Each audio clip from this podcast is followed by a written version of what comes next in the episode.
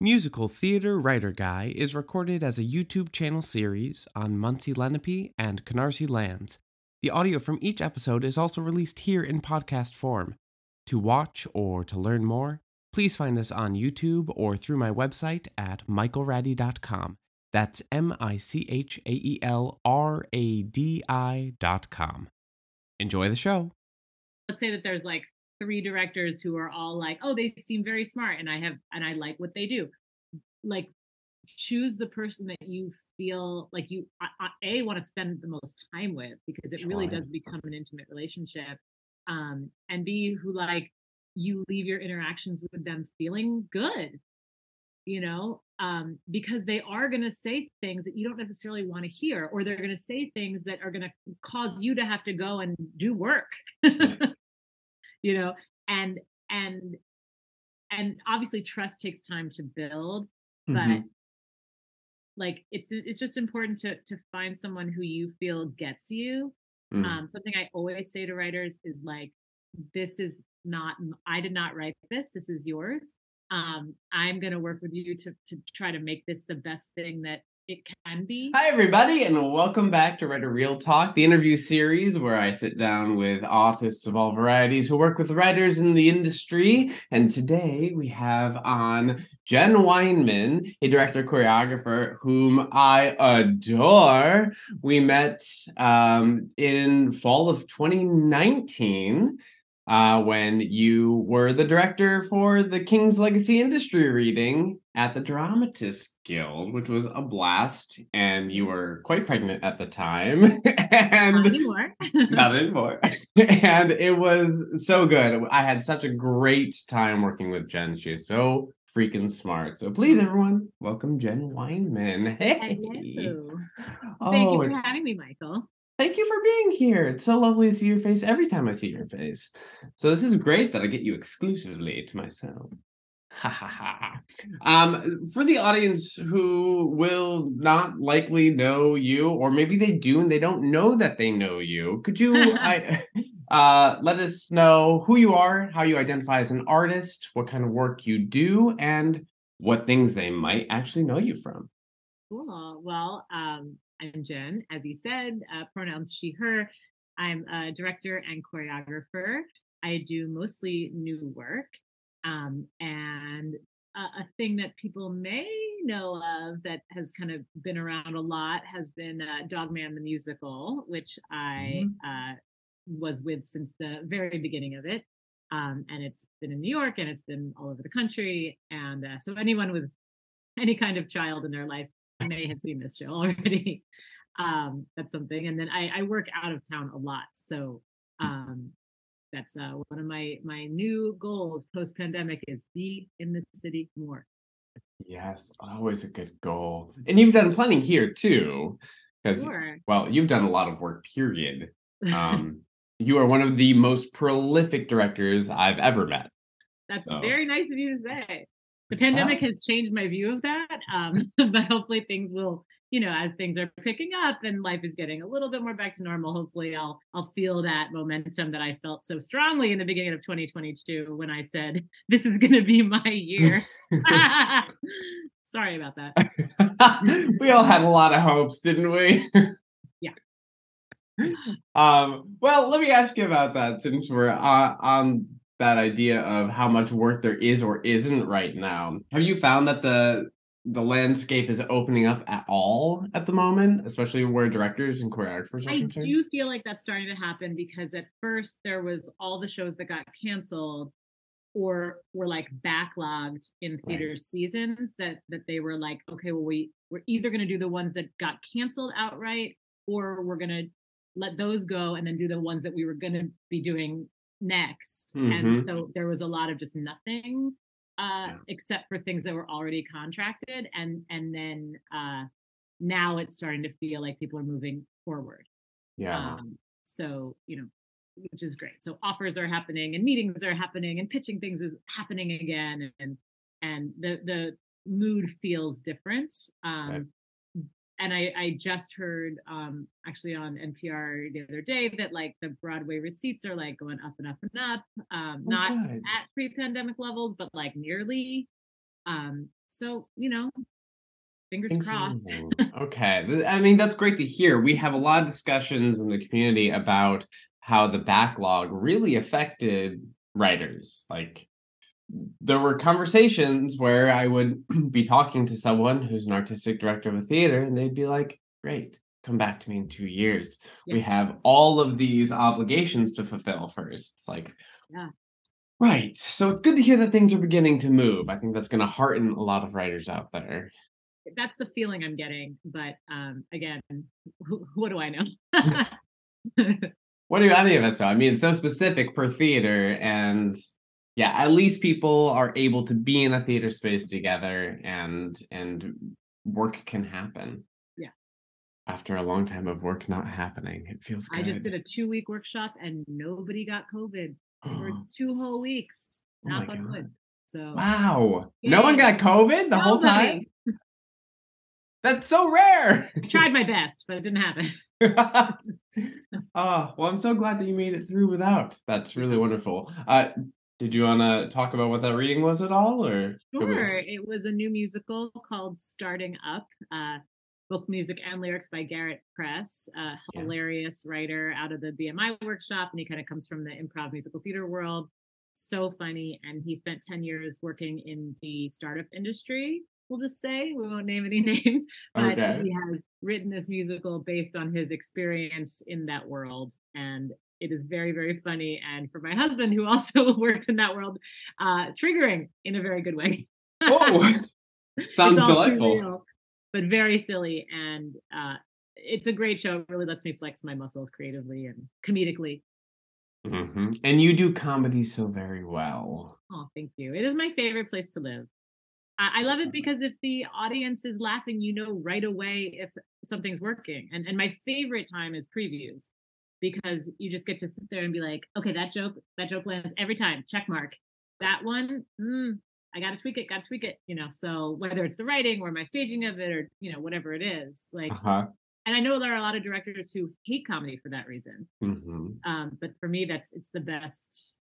It's just to have instant information. Yeah. You, even you just talking about that, like as someone who who doesn't write comedy, like as my biggest thing, uh, that started to give me a little anxiety. I was like, oh god, the previews, what finding out if jokes are landing, it's so terrifying.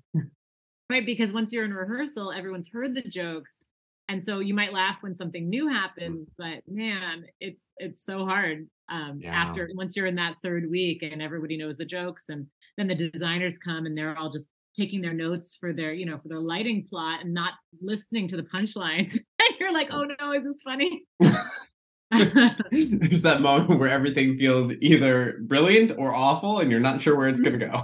yeah i love i love that so That's fantastic. yeah Uh, since since this is a channel mostly dedicated toward musical theater writers, I do have to ask you: uh, Is there a a particular musical theater writer or style of musical theater writing that you particularly gravitate toward? you know um i like my my show that was everything to me when i was when i was a child it was Les Mis. when i was um in college and, and high school a little bit it was it was rent.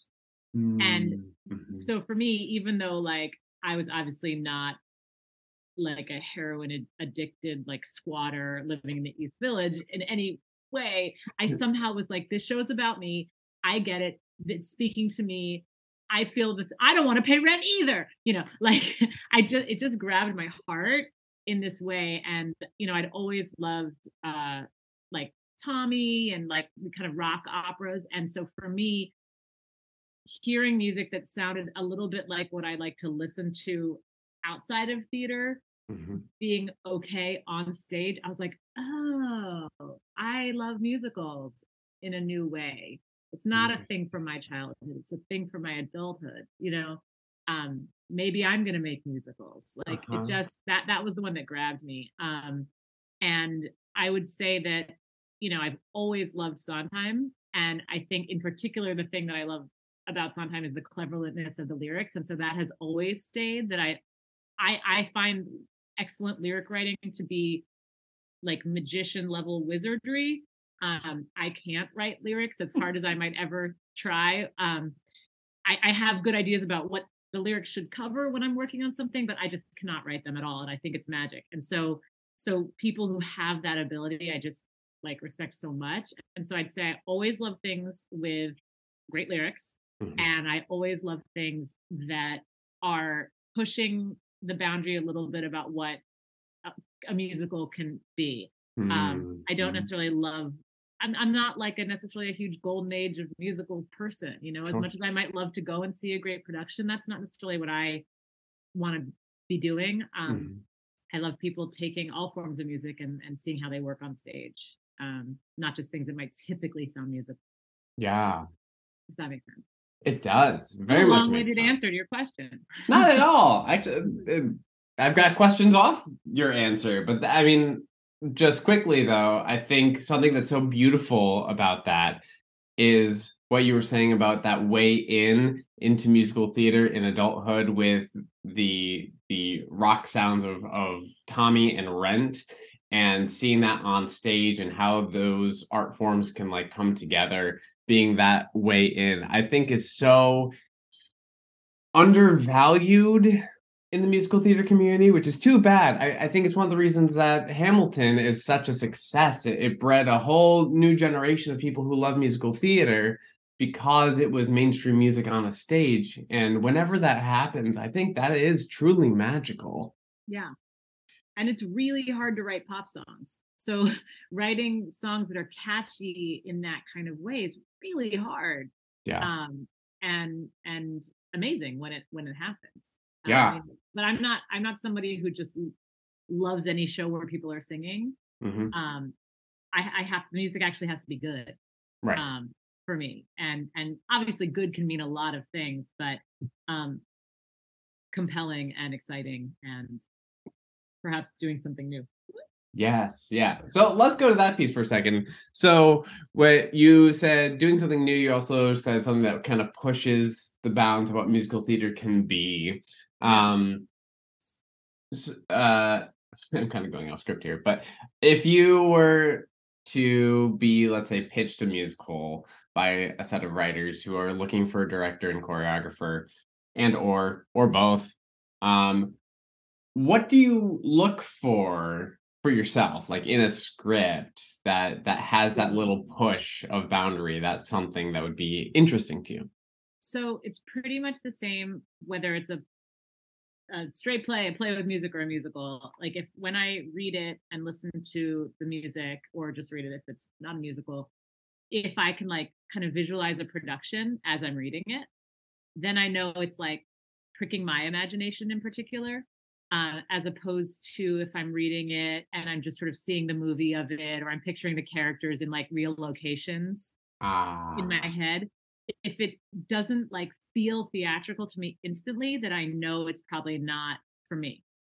Um, Interesting. Um, so that's sort of like a baseline. And then when we add to it, if I'm like, like find myself grooving along with the music and I want to keep hearing it, you know, and I, and I'm like, oh, that, you know, like, okay, there's a hook there, you know, then I, then I keep going and I can't define what that is.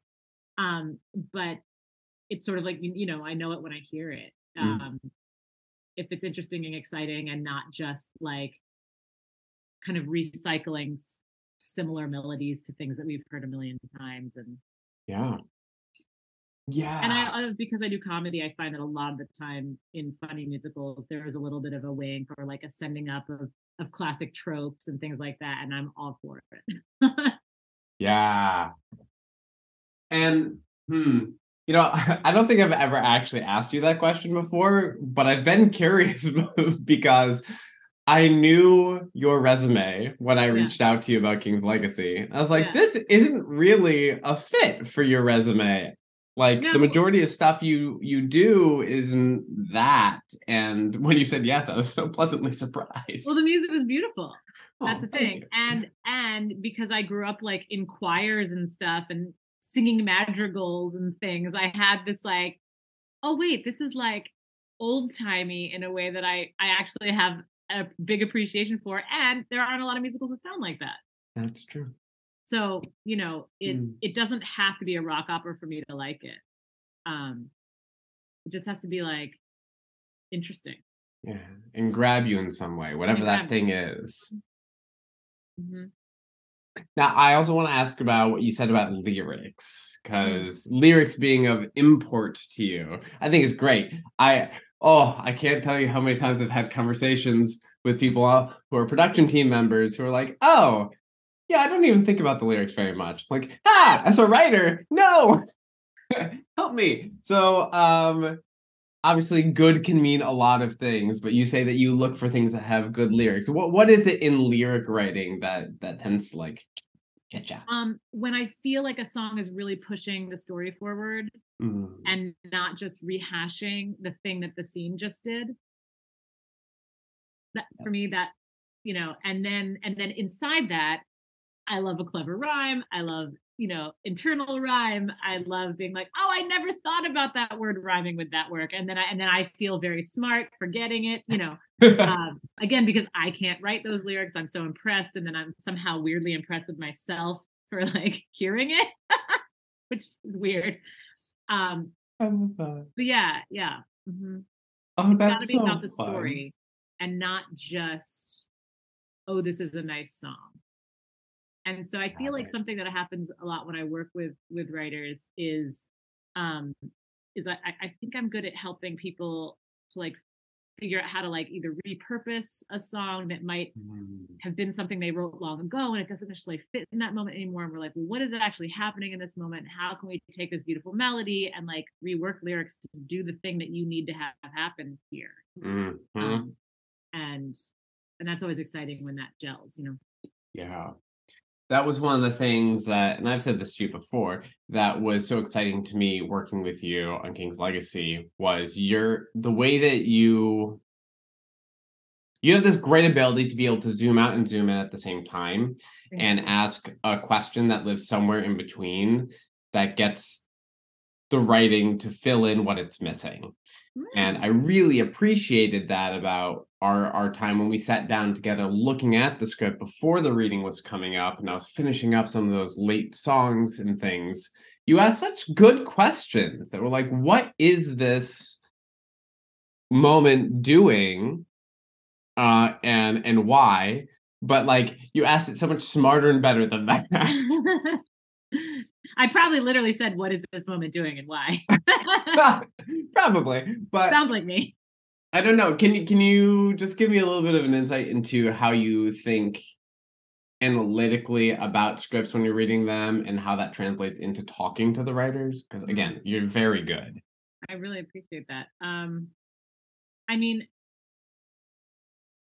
I I try in, in a way. It's like it's like a little bit of therapy for the script. It's like, well, it sounds like Uh, this is this is what I'm getting. Is that a correct thing? You know, and like this. Hmm, trying to think of how to say it. Like, I I try to think about what it seems like the writer is going for, and then I try to think about what I'm actually getting. And if those two things aren't are bumping up against each other, then I have a question. Okay. You know, so I know you want it to. I I know you want your sh- your show to be about this. Or I know this is the big scene where the confrontation finally happens. Here's what I'm actually getting from what you've written. And if those things match, then we're good. But if I'm like, it doesn't quite feel like what you've written is as dramatic and exciting as the thing that you want it to be. You know what I mean? Like, Mhm. let's go further. What are we missing? What, where where are you afraid to go? Yeah. Mhm. Yeah.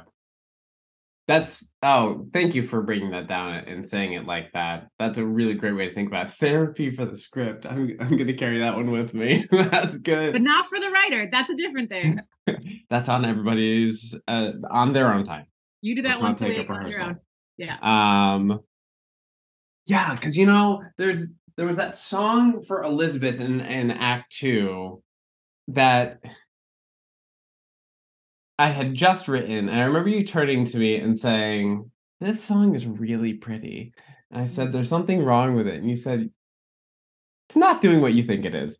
Um and I was like, say more about that. And and you didn't want to be prescriptive, and I kind of pushed you to say more about it. And I'm so glad that you did because the insight you had on that song, I was like, oh, I You're don't right. remember what it said. Tell me. I have no idea. basically uh what what i thought the song was doing was bringing together the things the lessons that elizabeth had learned from the previous queens and given a way for her to move like she is coming together seeing her path forward and you you very smartly pointed out that it was not actually doing that but instead was feeling very passive and reflective only and that there wasn't any forward motion despite what the music was doing and you were right totally mm-hmm. right still haven't figured out the moment but like i at least know what i'm supposed to be doing and it was because Sure. of that conversation Oh, that's cool. I'm yeah glad well to hear thank it. you Yeah, I, I mean, it's it's so hard when you're in it, when you're waiting around and all these Yeah. thoughts and ideas and lines and lyrics and music, especially if you're writing all the things. Yeah. You know, it's different when there's a team, but when it's just one writer writing everything, I mean, it, it's it's really hard to kind of iris out and look at the thing. Um, and I even get that way. I, I often, with a writer, I say, you know, I've, I feel like we've gotten as far as we can get before we hear this out loud hmm because there's a place a time where you have to actually have people around a table or whatever to read it to you so you can go because you have all the like shadows left over of all the earlier ideas and when you're just reading it on your own all those things are in your mind and it isn't until you actually just like look at a group of people reading a thing that you can actually tell what you have now. Yeah. Um oh i You know- love that way of thinking about it. Yeah. Because you do you carry around everything all the previous drafts all those other ideas that may not be on the page anymore. Yeah it's like watermarked or something. Hmm yeah and and that that's why there can be huge plot holes that sometimes like and you, it- you need an actor from the outside who has no experience with it to go so why does she kill him? And you're like well obviously oh wait we cut all of that. That's all gone now. Oh you know and you think it's still in there but it's not or you've rewritten it in such a way that you know whatever you've done it's just it, it can be so helpful and, and especially Yeah. to i mean i feel like actors are the first ones to go i'm having trouble going from here to here as an actor and you go oh right that's because we took out the thing that helped you go from there to there mm-hmm yeah I mean, the best thing when you're working on a new a new musical, and this happened several times in the process I just finished, is that somebody will say, "I think you should cut this verse of my song," or "I think that I, you know, I don't need this half a page of scene." If an Mhm. actor is saying, "Please cut my song" or "Please cut my scene," you know that they really mean it because no one ever wants their part to get smaller.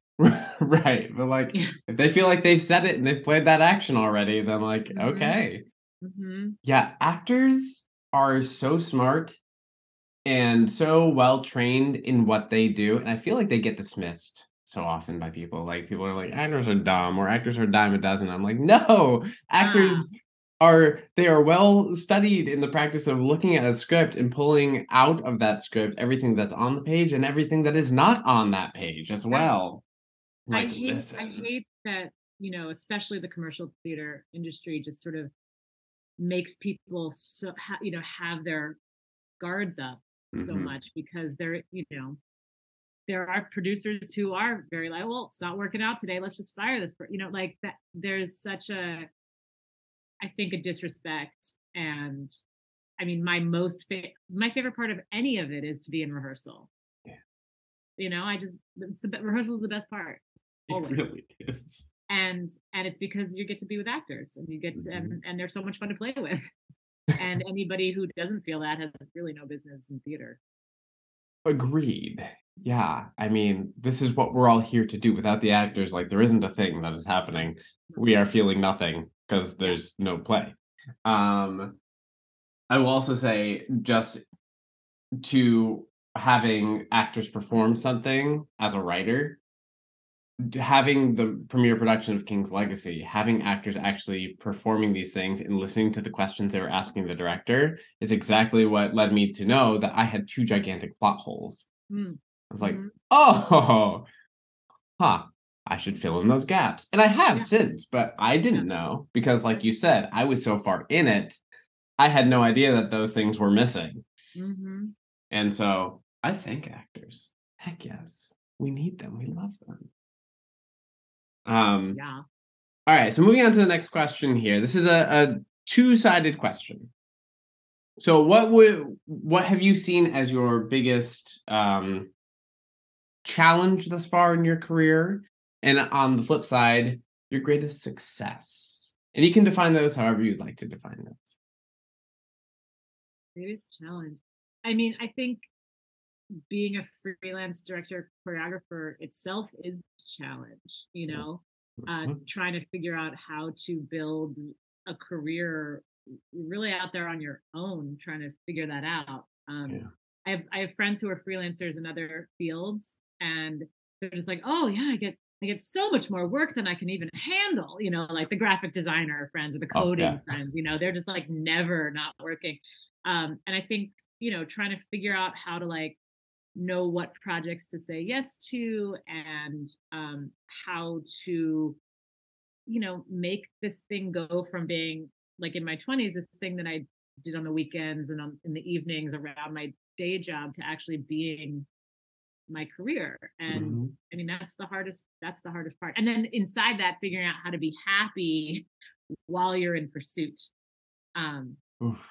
that's also very hard to be like well i'm not completely satisfied in my career but i'm still a happy joyful person who every day is going to get up and keep trying um Yeah.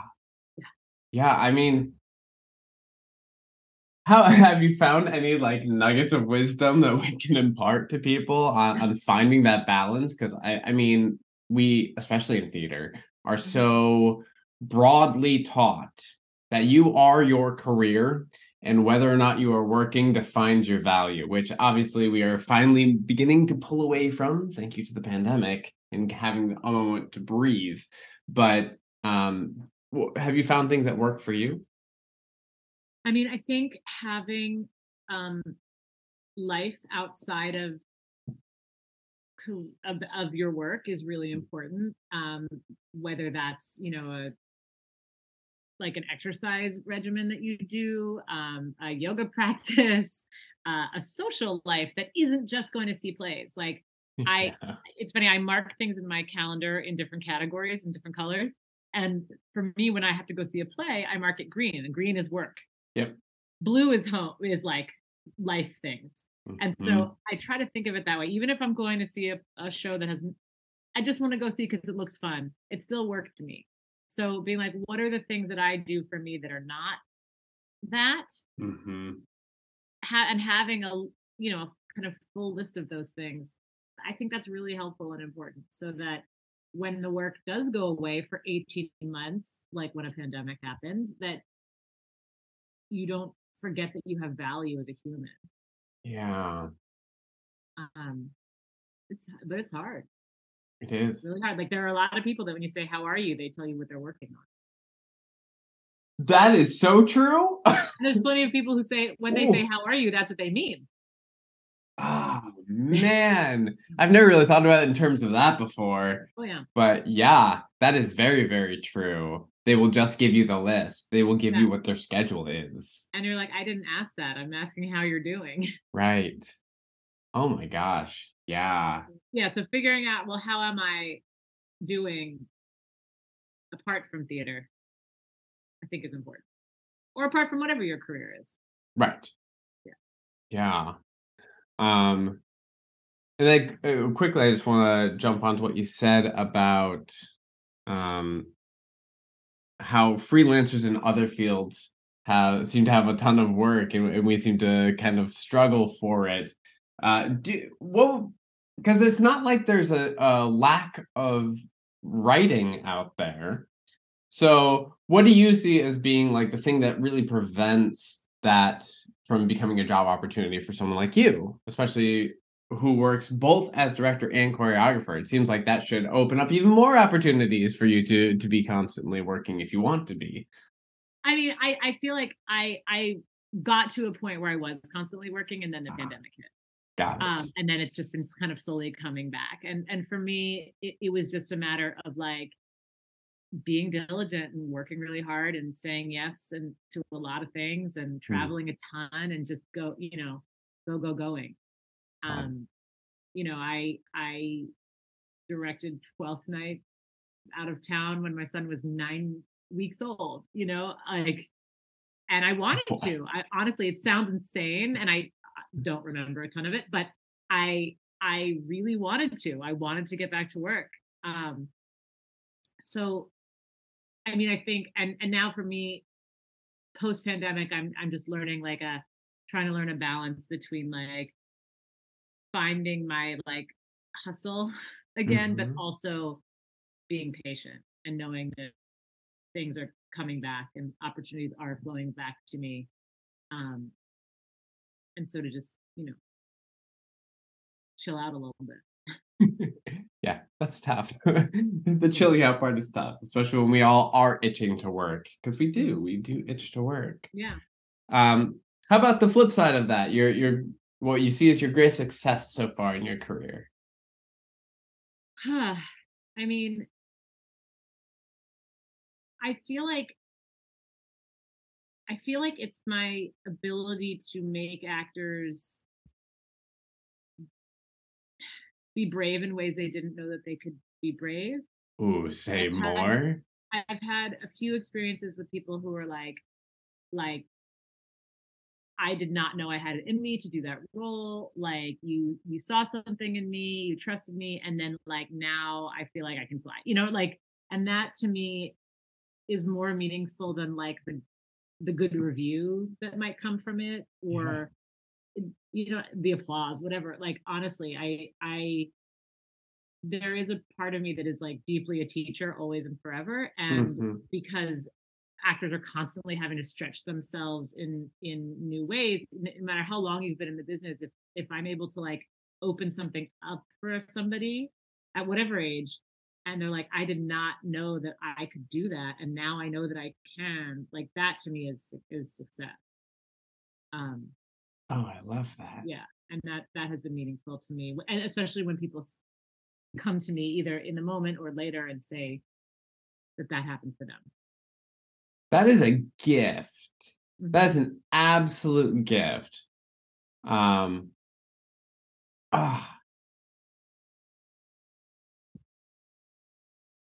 Like I'm just thinking now through like the the people in my life who have given me that and I'm just so grateful for that. And for for you to know that you have that ability and can do that for people like I'm in awe and I I. I think that's just so valuable. Yeah.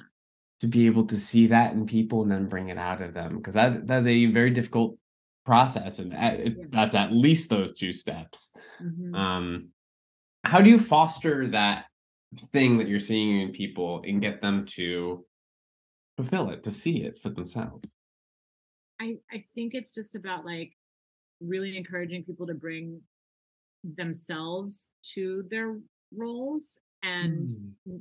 and that whatever is going on with them the self-doubt the negative talk you know whatever it is just to try to figure out how to like put that into what they're doing as opposed to to pretending like it's not there mm. um, and just using whatever is actually happening for them and infusing that into the into the character and into the moments and and then you know because i do comedy so much like for me it's always about like noticing that little nugget that that I, I, see the person like I see the impulse, but it's not quite getting realized yet, and being like, "Oh, that let's tease that out."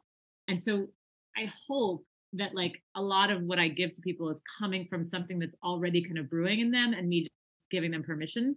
Yeah. Um, and then because when actors have permission, then they really like release, and that's when the best stuff happens. Yeah. Um, and so so seeing that's the spark of an idea and going, yes, that, yeah, go further, go further, yeah, yeah, yeah. Um, it's exciting to me because it, it means I don't have to think of everything and I can just go, yes, do that thing you want to do. right. Yeah. Ooh, and how about we add this thing to that? Oh my God, now it's so funny and everyone's laughing and the actor feels great, you know? Uh huh. Mm-hmm.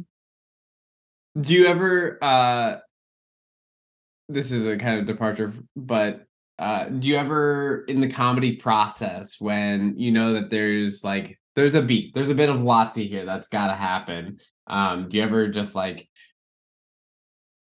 do a bunch of things that don't work at all and see if you can like sift through the mire to find the thing? Or do you always wait for the actors to to bring something to it first and then say yes let's explore that more i'd say the answer to that question is yes. Okay so it just sort of depends on what we're doing and how it's going. Um, sometimes there are actors who come in and give you every time you hit a scene they give you like a bunch of different options. And i can be like you know what?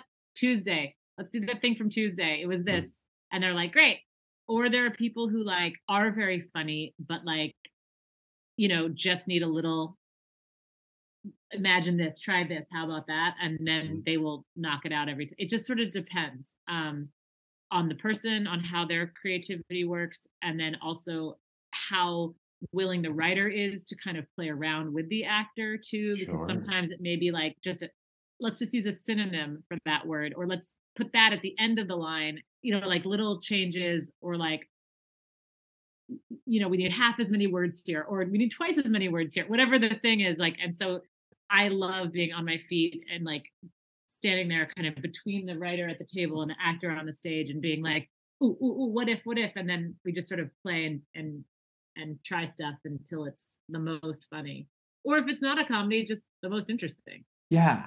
You know um what I love about that is it sounds like the way you work with performers is very similar to the way you work with writers. And like you're here to facilitate the best of whatever this conversation is. Yeah. Yeah. And find it and bring it out. Mm-hmm. And I wanted to feel like it came from the person because it's much easier to recreate something that came out of you than it is to do a thing that you think will please your boss. Oh, yeah you know that's and that's also a lot of how i choreograph too. I i love to be at music rehearsal um, because i like watching how the actors get the music into their bodies when they're singing. Mm-hmm. um, obviously there's a lot of sitting and it's harder to tell but once they're standing up and they're trying out the songs the way that people like naturally move as they start to sing i see how they move a and b i see what the music is doing for them and that often gives me a lot of choreographic idea. Or even when they're just j- like hearing a song and they're just like dancing around and being silly because nobody's looking. I'm sometimes looking and I'm getting ideas. Oh, that's fun. so does that mean that you as a choreographer don't always come into the process with like into to a rehearsal day with something that is set? Is there always room for flexibility based on what you've thought about at home in front of your mirror or it really depends. Okay. Um, I would say that I choreograph 100% from like the character. Um, I like uh, and that's why I love doing both because as I conceive of the character and then choose actors who might have a similar take and then we build it together, I want to see how that character is going to move and express themselves. Mm-hmm. Um, and and so that's why seeing how the actor is inspired by the music is so important um, because then it's natural. And and also like if this is not a character who would dance but they're dancing because it's a musical how how do they move? Right. You know and and those are questions that are really fun to explore. And so sometimes i'll have like i've done all different things. Sometimes i just choreograph on the fly. I'm just like i come in with completely open and I just like kind of make stuff up as we go and then actors kind of can fill it in. Uh, sometimes if I have 20 people on a stage and it's a big complicated number, I will set here's the thing, here's the thing, here's the thing, and then I might change it later or maybe it never changes. You know, I've done mm-hmm. I've done all different, but it you know, obviously the larger and larger the cast gets, the more you need to plan because you've got so many sure. moving parts and pieces. Um, but for me it always has to come out of eh, like a natural way of evolving just like the comedy just like the comedy would. And often eh, just the more i hear the song when it's a you know because i do mostly new musicals as i'm hearing the songs like even if it's out of focus i'm just like starting to see the movement of it in my head and sometimes i really need to write that down and sometimes i can just come in and just sort of know what it is. That's um, awesome. yeah depends. It's weird but I love that so much. Like I love hearing how people's brains work in general, but especially because you we get to hear from writers, you know, them going through that similar process of like, yeah, I don't know, this one just kind of was in my head. It came to me. I saw it in like numbers or colors or staff, mm. and then I wrote it, and it was magic, you know. But I don't think we ever get to hear that really from people who do movement. Like, yeah. I that- have like a compositional brain um, you know, I was an art history minor in college. Like I'm, I, I see kind of the stage picture, whether it's a proscenium or not. It's sort of like a giant canvas, and I see the the colors and the movement and the figures and the and the set and the way everything kind of flows together. And sometimes I just understand something about how a number is going to be, just in my head. so is that like spatial and kinesthetic? What you're? Um, yeah. I can't do that. That is that's the you one can thing my music, and I can't do that. fair enough. But, But, I can hear your song and go, I know exactly how everyone needs to move to that. that's so cool. This is this is what I love about directors and choreographers in particular. Is because my brain doesn't work spatially. Like I hate that question that writers get, which is, how do you envision this on stage? I'm like, I don't. Yeah, and that's valid. like I know it'll be great on stage, but I'm visualizing visualizing the story. You tell me what you see. You're like, I'm seeing notes in this in my eyes when I close my eyes. There's lots of color, Yeah. but but no, nothing spatial. That's so cool. Mhm.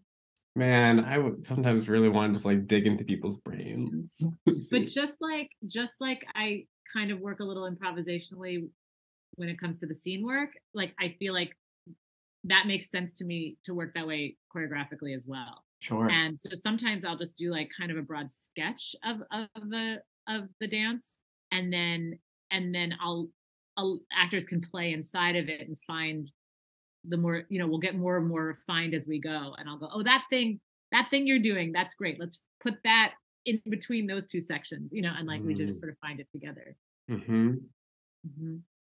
Okay, so this is making me wonder then. Because you you often do work as director choreographer combo, yes? Yeah.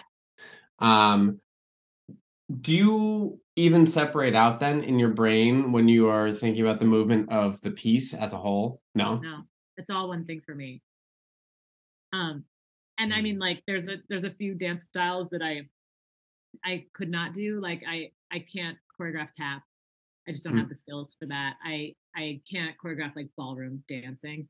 So if i was ever doing a big tap show or um or a ballroom musical um i would absolutely need a separate choreographer for those those numbers. But i for me it's it's just the movement of the show it, it comes into my brain in the same way that like what would the scenic design would be. Mm, um this makes a lot of sense. you know and sometimes when i'm thinking of scenic design i think oh i know exactly what this thing looks like and sometimes i just have a feeling and then the designer that i work with is able to translate that feeling into something concrete um that i'm like yeah that's what it is i couldn't have pictured that but that's totally what it is yeah, I Um, love when people mhm. can find the intention behind what we were trying to make happen. Yeah. That's magic. yeah and there's designers that i work with who i've worked with enough that when i'm being super specific they're like great and when i'm being like you know it just sort of feels like it's about these three words they're Mm. like awesome and they sketch something and i'm like there it is or i'm like no the opposite of that and then we're fine Right, right. that And happened with, uh, with Tim Mackabee the set designer he and i worked together a lot and we did Mm-hmm. um, tiny beautiful things at uh, Merrimack rep in 2019 and i remember when i first went to him you know tim came back with like a hyper realistic set of like a living room that flows into a kitchen and it was it was a lot like what we had talked about and then i was like no it's the opposite of this and then we went for something that was much more like interesting and representational and, and really cool. Um but it, it took me seeing his model to go let's go 180 from there Interesting. Yeah. it's sort of off off your topic but Yes, but no, because all one thing it, it is all one thing. I mean, something that that is really coming through so strongly for me today in in talking to you about all of this is that I can see more clearly now why um grounded intention and flow of storytelling are just so important to you in the work that you do because just understanding your brain more that makes so much sense that that's where your focus is. And i as a writer i love that because you know these are the things that i'm constantly worried about are grounded intentions in the flow of the story. Um yeah I, I don't know that there's a question there i think it was mostly I mean, just a all of it comes out of the text, and whether if that text is songs or if it's spoken language, whatever it is, like all of the ideas just spring out of out of that material. Hmm. And so for me, it, that, those ideas are choreographic. They're, you know, scenic. They're costumes. They're everything. Mhm. Um, so yeah, that but that's why like I almost don't understand what it must be like to be a director who doesn't also choreograph because it the way the music makes us move, it's all one thing. Yeah. Yeah, yeah. That's I don't know. I now I'd be curious to like sit down with a round table of directors and be like, all right, y'all, talk. Go. Yeah. um But Is again, there- everyone's brain everyone's brain works so differently, and I see that, but not you know other directors. Their skills are are much are just it's a different. You can be have the same job and have a brain that works differently.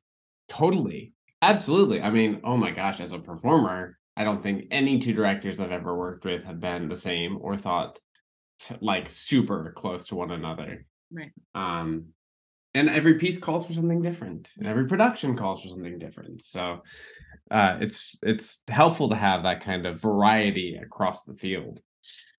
Um here's a question for you. Is there a piece that you've worked on that I'll give you two choices with it Okay. either when you think on it you uh you re- look back with a, a great deal of fondness for par- some particular reason or uh one that gives you like that swelling of pride feeling for the work you did Oh, I mean, this is like whenever I get asked like a, a favorite production kind of question in that way, I always think of uh, the elaborate entrance of Chad Deity.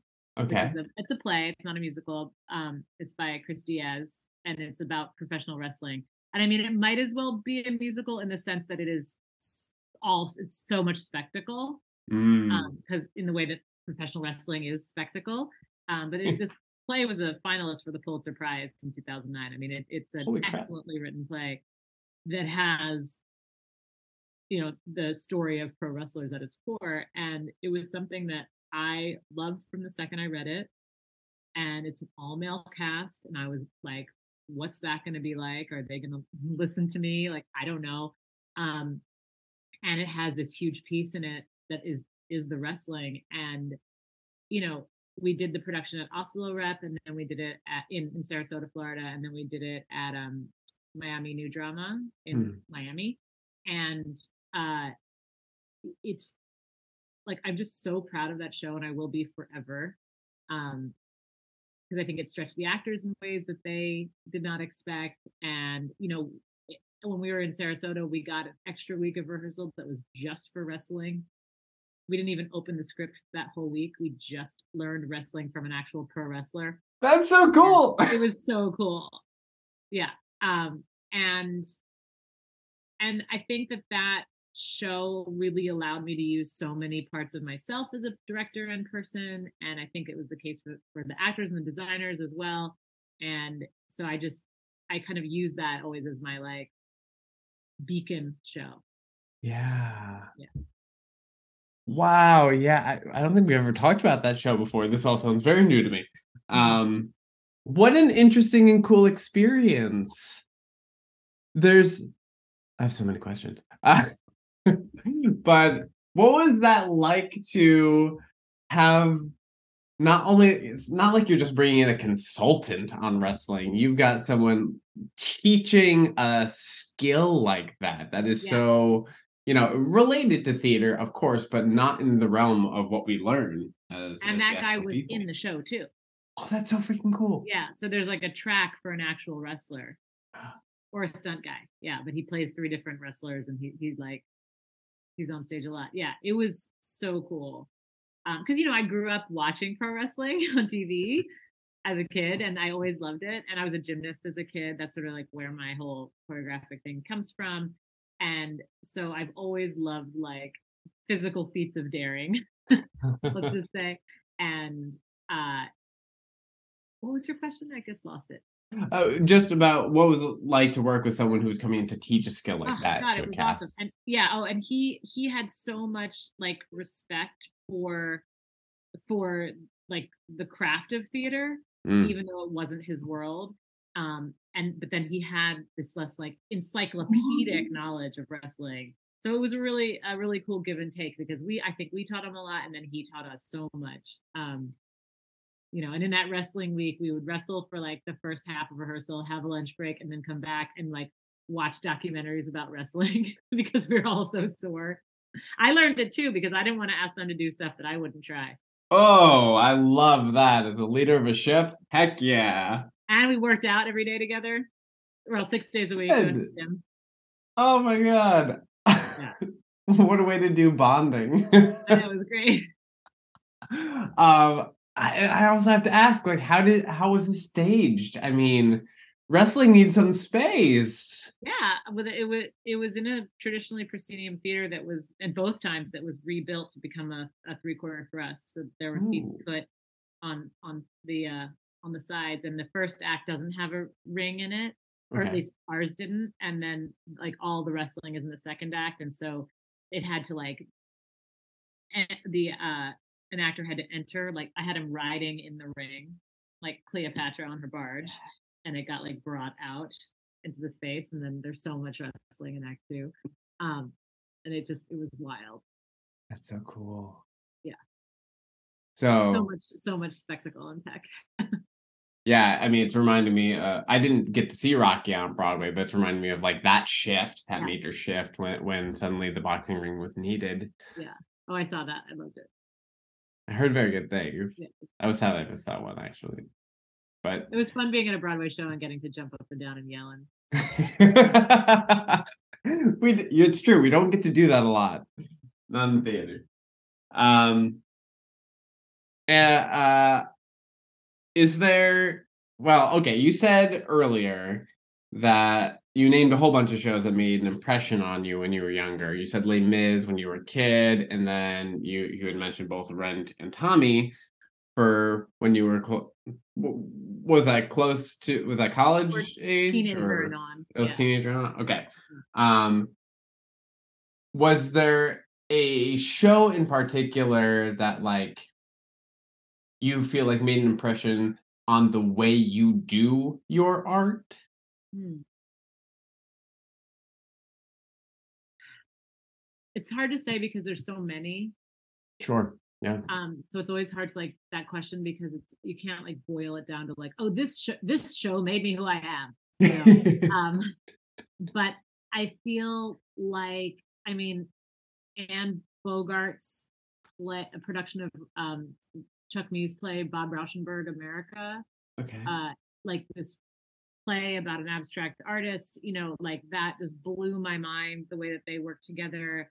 Um Mm. i would say seeing fiona shaw play medea which is again not comedy but like seeing that performance made me go like oh crap okay like even if i know what's going to happen at the end my mind can be completely blown.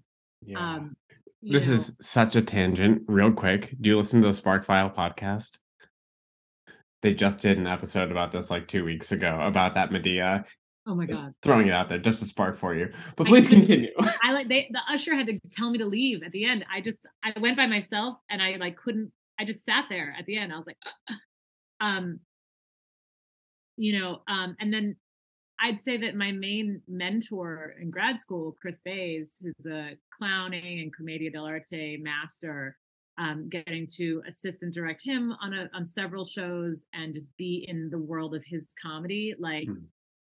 that was like working with him and witnessing and helping with his productions really, really empowered me comedically and to be Mm. like oh oh like oh right i i have what i d- my kind of comedy isn't exactly the same as his and that's okay but i can have the confidence to like explore comedy deeply in the way you know and that's valid and actually it took me a while to kind of realize it but like oh like i that i have a lot of value i add to the industry as a director of comedy. Yeah. because you're sort of waiting around being like who am i? What makes me special? Like what what is my thing? What's you know like you don't it takes so long to kind of figure it out. Yeah. um and and to be like oh not everyone likes to do this and not everyone can do this and that's that's Very okay. true. and it is something that i love deeply and, and have some facility with Yes. Yeah. That's a beautiful answer. I mm-hmm. love that. Yeah, I, it is a tough question. I mean, there there are so many things that inspire us and shape who we are as artists as we go through.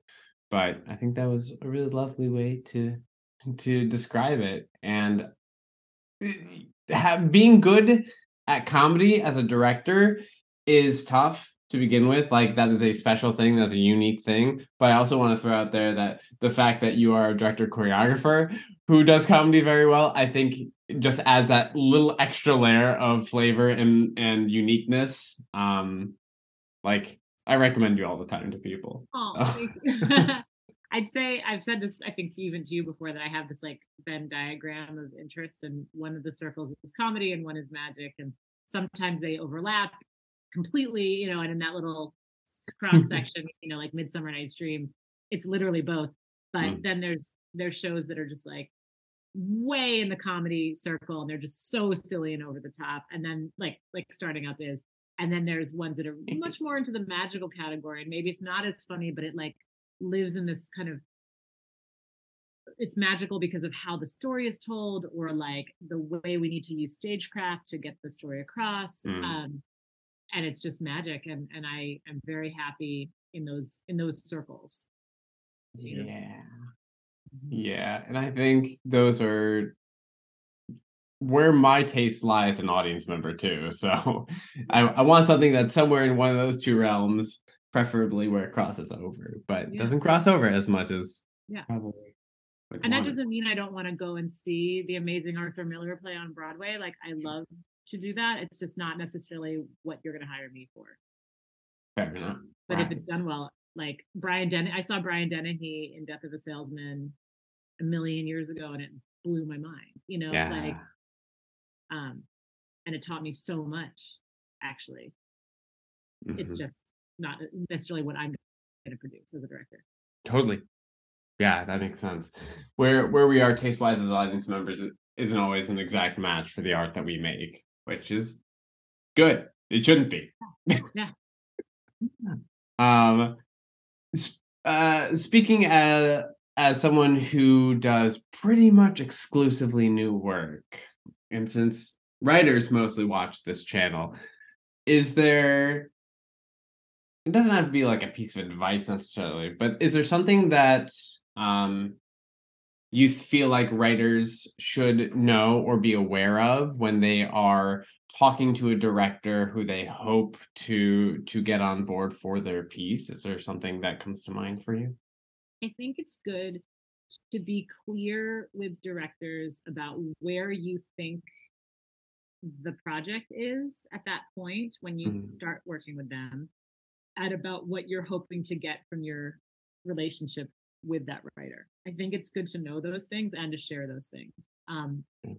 you know, you may just be like, I have an idea for a thing. Can you be my buddy as I get this going? And can I send you drafts? You know, or you can say, I've been workshopping this for six years. I've parted ways with my last director. I'm looking for someone new to take it into production. It's done. Like maybe there will be some tweaks, but I'm, you know, I think, or, you know, I'm not sure what I have. I'm looking for someone who can can tell me what they think I have Mm. and I'm very open to to rewrites. But I think like the more clear a writer can be with what they hope to get out of the relationship and where they are like emotionally and uh, with the script, I think the better. Um, because I find that my most successful partnerships are with people who who I know what they want from me and they are Mhm. willing to accept what I have to give them. Does that make sense? Yeah, it makes perfect sense. It And it's okay also feel like it's done and you're not going to be doing any more rewriting. Then I know, okay, I'm going to read this as a thing that's finished and I'm going to decide if I think it's finished. right. Fair enough. Mhm. Yeah. Yeah. There there's a um man. It requires a level of both self-awareness for your for your writing and your project, but also a vulnerability to get to that state and be like, hi, this is here's my child. yeah. Um, this is the stage my child is in. Please help, right? Yeah, yeah. Um, and when you have those conversations with writers, what what does that tend to look like? Because I know the kind of I was gonna say bedside manner, not the words I wanted to use, but I know the the the way you speak with writers is so uh, grounded and gentle and lovely. Um, but I, I'm sure that a lot of writers are scared going into those conversations. Oh yeah. I mean, it's scary to share your work with somebody at all. And I Mm. think it's really important to feel if there's a, a vibe. Mm. Like honestly, even more like let's say that there's like three directors who are all like, oh, they seem very smart and I have and I like what they do. Like choose the person that you feel like you a want to spend the most time with because it really does become an intimate relationship um and b who like you leave your interactions with them feeling good you know um because they are going to say things that you don't necessarily want to hear or they're going to say things that are going to cause you to have to go and do work you know and and and obviously trust takes time to build but Mhm.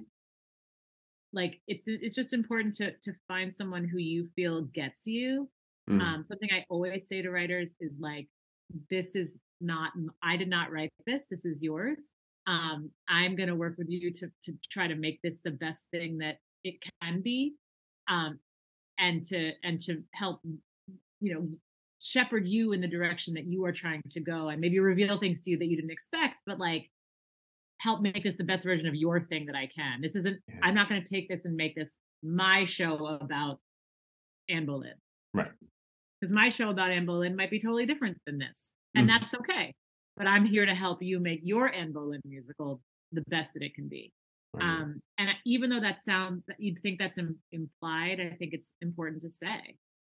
Um, and I was actually just talking to to Garrett, and he goes, "I remember when you said that to me when we first zoomed," and he's like, "And I, I remember we hung up." And I and he was saying to his brother, who's our producer, like, I love that she said that. And I'm like, good, it's good to hear that feedback because I always say it.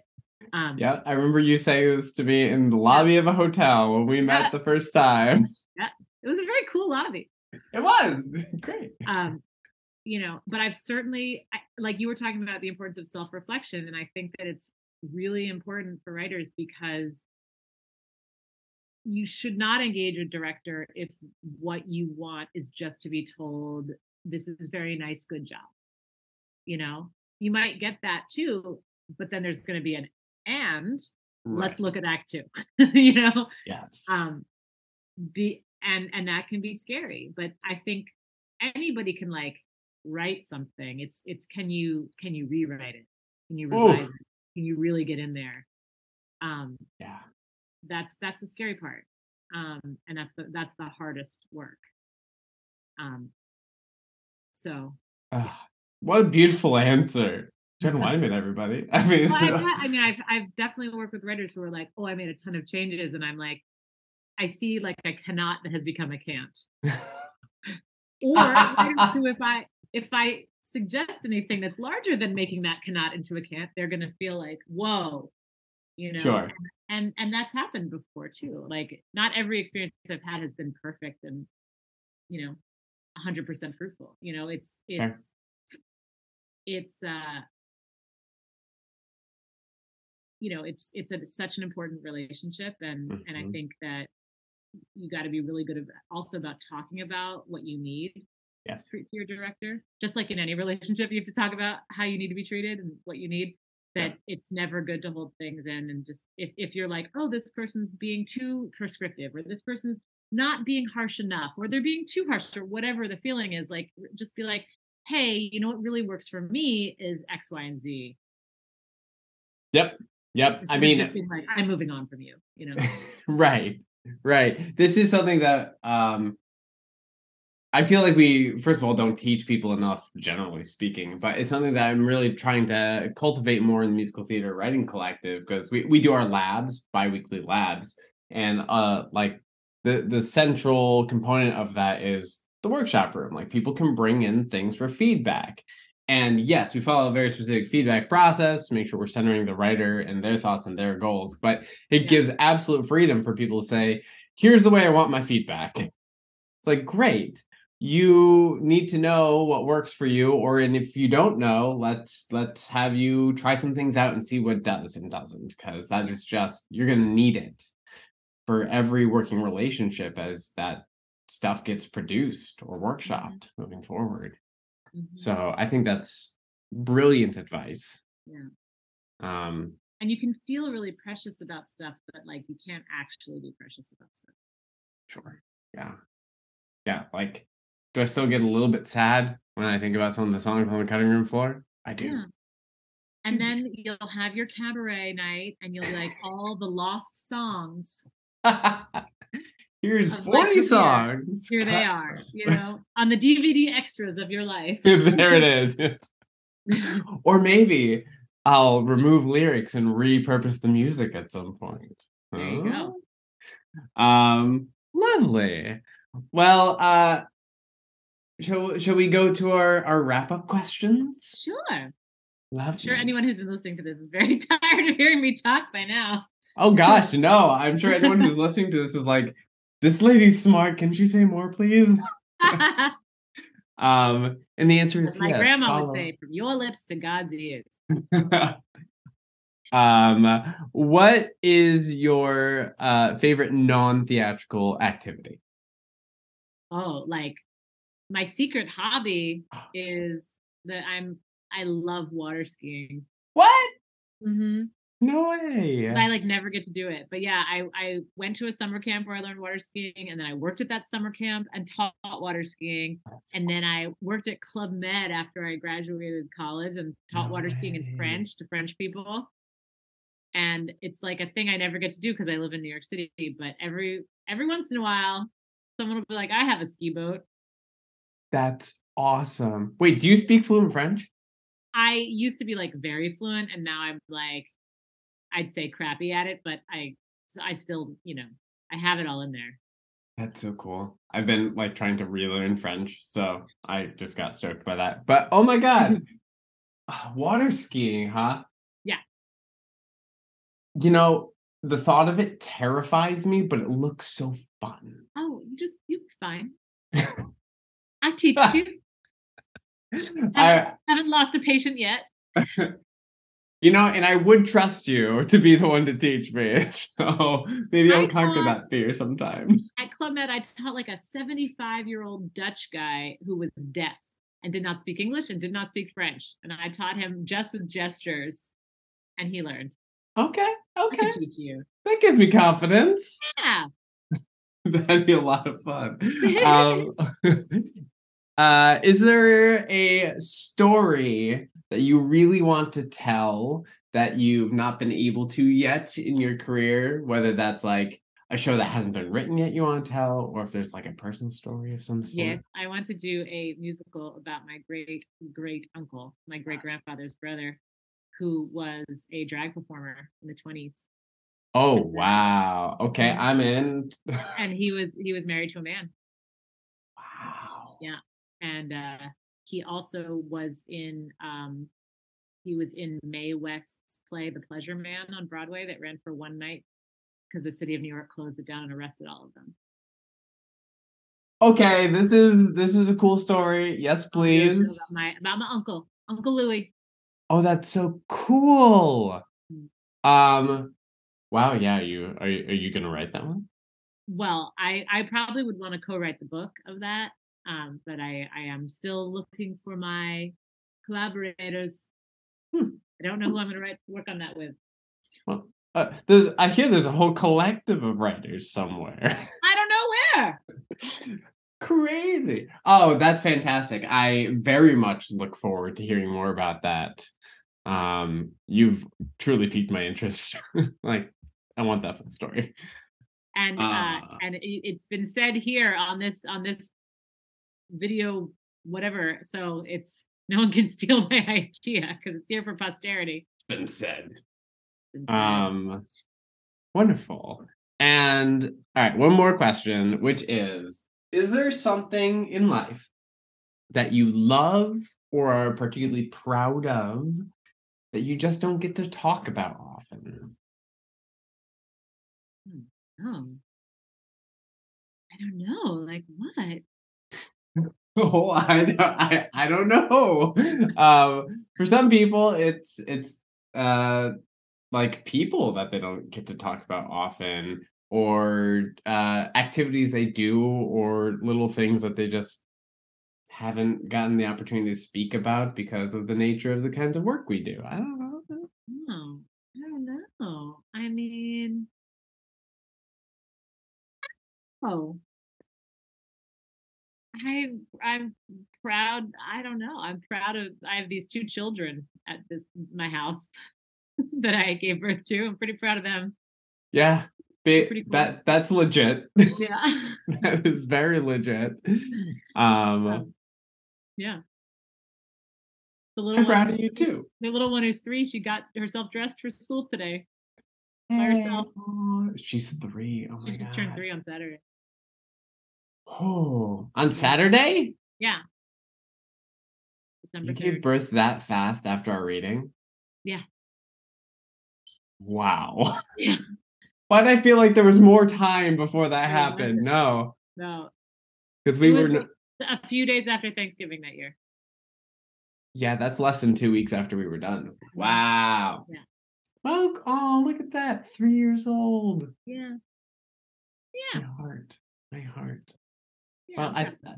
I think kids is a lovely answer. but I don't do I don't do a ton of talking about them in professional context because Right.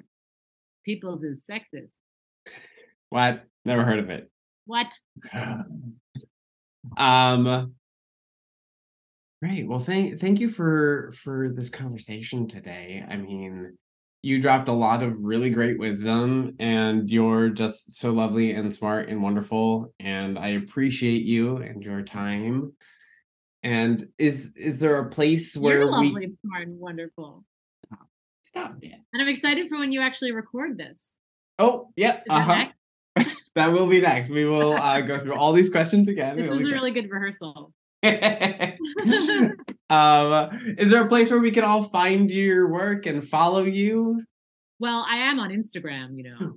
Ooh, what's your Wineman handle? Jen is my Jen. handle. Great. Very great. creative. I'm Ratty And I have a Michael. So website, jenwineman.com, that I need to update. ah, perfect. Yeah. I'll I'll put those in the description for anyone watching. You can Cool. find find Jen and and link up and follow what else she's up to. Yay. Um, yeah. So thank you again for being here. You are truly the best. You're the best. And uh, thank you all for watching today. And I, I hope that if you enjoyed the video, you will like and subscribe and check out our other interviews so far. We've got more coming up every other week. Um, so thank y'all for being here with us today, and we'll see you again soon. Cheers, everybody. Thank you all for being here with me today, and I'll see you again soon. Cheers!